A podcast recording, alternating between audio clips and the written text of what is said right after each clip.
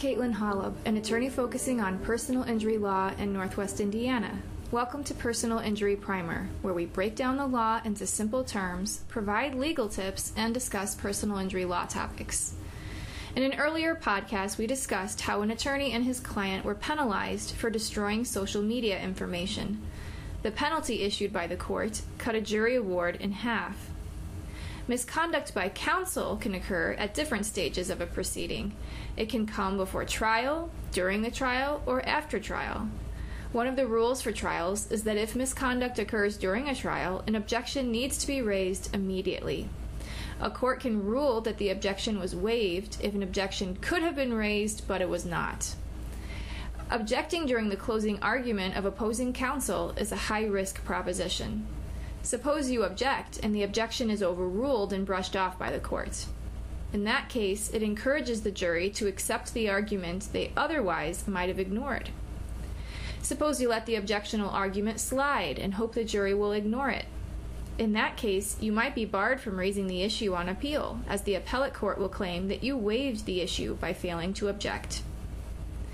In a series of cases, a defense counsel who we will not name made the same objectionable close, closing argument. What did he do? He encouraged the jurors to look outside the law and the relevant facts to decide the cases. Such an argument is improper. In the case of this particular lawyer, the court found the argument amounted to misconduct.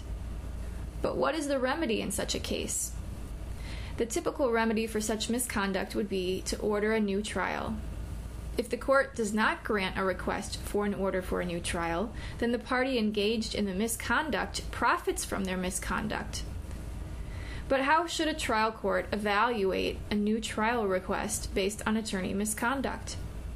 Here is how the courts are to decide the issue. When a party successfully objects to the misconduct, the court may grant a subsequent motion for a new trial if the moving party demonstrates that the misconduct's harmful effect could not be removed through a sustained objection and admonishment to the jury to disregard the objectionable material.